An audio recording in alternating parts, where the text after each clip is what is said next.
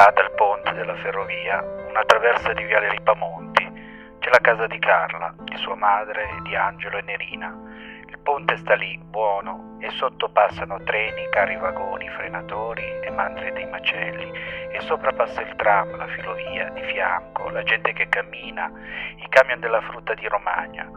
Chi c'è nato vicino a questi posti non gli passa neppure per la mente, com'è utile averci un'abitudine. Si fanno con la pelle, così tutti ce l'hanno e se hanno pelle.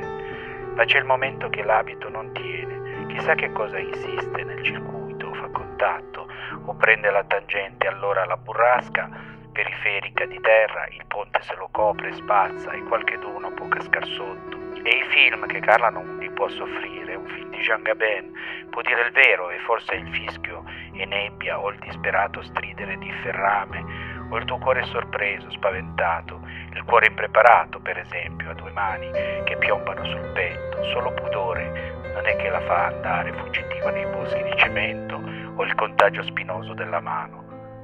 Questa è una poesia di Elio Pagliarani, La ragazza Carla, edito da Mondadori nella prima edizione. Questa è la prima parte. Buon intervallo a tutti da Antonio Sixti.